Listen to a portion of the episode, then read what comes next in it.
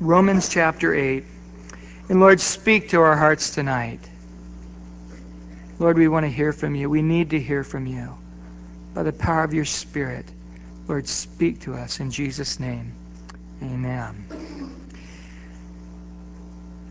Verse 1, once again, there's now no condemnation to those who are in Christ Jesus, who do not walk according to the flesh, but according to the Spirit. For the law of the Spirit uh, of life in Christ Jesus has made us free from the law of sin and death. William Barclay said it best about chapter 8 that every Christian, when their Bible falls off a table or off a chair, or they drop their Bible accidentally, every single Christian's Bible should open up to Romans chapter 8. it seems to be a real hinge where we need to learn between justification and sanctification. Our position in Christ and also our experience in Christ.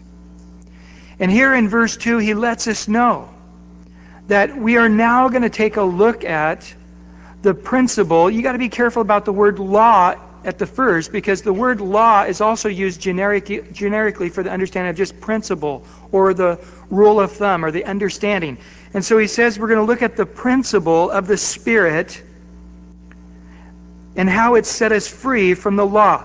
Now, we're going to see that from the rest of Romans.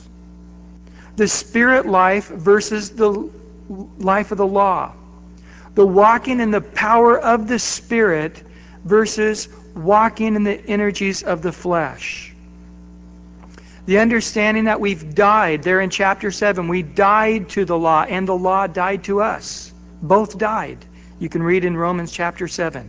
We died, the law killed us, but the law also died to us, freed us up to marry Jesus. But we need to understand that being set free from the law, we still have the experience of walking now in the Spirit. So we still have principles that we live by. Not laws to give us a position, not laws to make us righteous, but we still have principles that govern the Christian life. And that's what we're going to be looking at. Now, he's going to set the bed for this in the first 11 verses. Whether we get through all of those, I don't know. But we've been looking at those. We've already looked at chapter 8, verse 1 and 2. And so, again, here tonight, in verse 3, we're seeing the law for what the law, referring to the Old Testament 613 laws, could not do in that it was weak through the flesh. Now, Paul made it clear that the law itself was perfect. There's nothing wrong with the law. It was pure, it was good, it was right.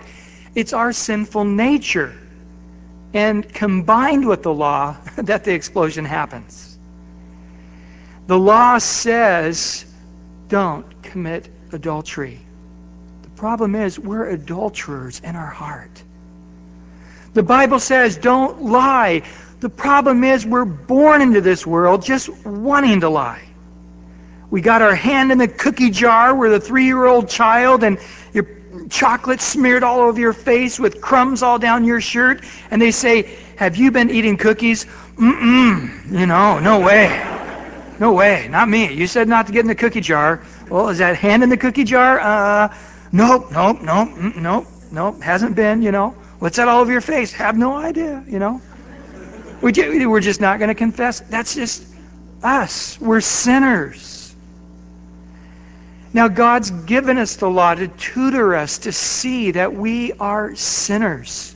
Not little sinners with a little s, but big sinners with a giant S.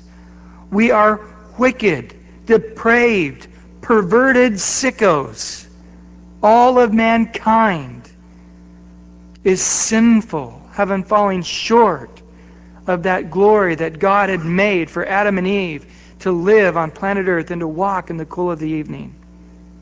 So the law, it said the right thing, but it was weak. It could tell us how to do the right thing, but it could not give us power to do the right thing. And so we learn the law could not do anything for us. It was weak because of our sinful flesh, and it could only show us the right way, and our sinful flesh couldn't go in the right way because it didn't have the strength to go in the right way. So God did it by sending his own Son in the likeness, not sinful flesh, but in the likeness of sinful flesh, on account of sin. He condemned sin in the flesh. So the law, number one, could not make us righteous. Do we understand that? Couldn't happen. I've heard people, even as recent, say, well, if you keep the law, if a man, hypothetically, hypothetically, if a man could keep the law, he would be righteous with God. It's like, hypothetically, if your mother never existed, I wouldn't have this conversation with you right now. Hypothetically. We can't live out there in hypothetical land. Anything's possible in hypothetical land. The reality is, is from Adam, who was the first man, until presently today, we are 100% sinners. There's no hypotheticalness about that. We could not become righteous through the law because we're all born into this world sinners. Adam sinned, we inherited that sinful condition, Romans chapter 5. So the law could not make us righteous. Our righteousness, it says in Isaiah 64 6, our righteousness is as filthy rags before God. So if we could scrape together all the good works we've ever done, every right thought, every right attitude, every right daydream of what we might do, and we could scrape everything together, and if we were to live 10,000 years, and we could scrape all together all our righteousness, it would smell like a dirty diaper that had been stuck in the back of the corner for two months. That would be your righteousness before God. Filthy, stinky rags. We cannot, in our own flesh, produce what we see in Jesus Christ. When we look at Jesus, we see a perfect righteousness. One day when we get into heaven, we will not see anything less than that perfect righteousness. There'll not be any who made it on a second class righteousness.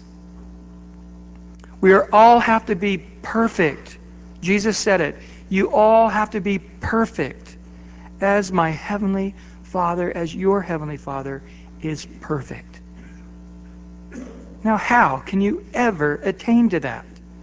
And did the law ever try to help us do that? It couldn't. It just said, don't ever lie. Too late. Don't ever steal. Too late. We can't. We've already failed. As soon as we're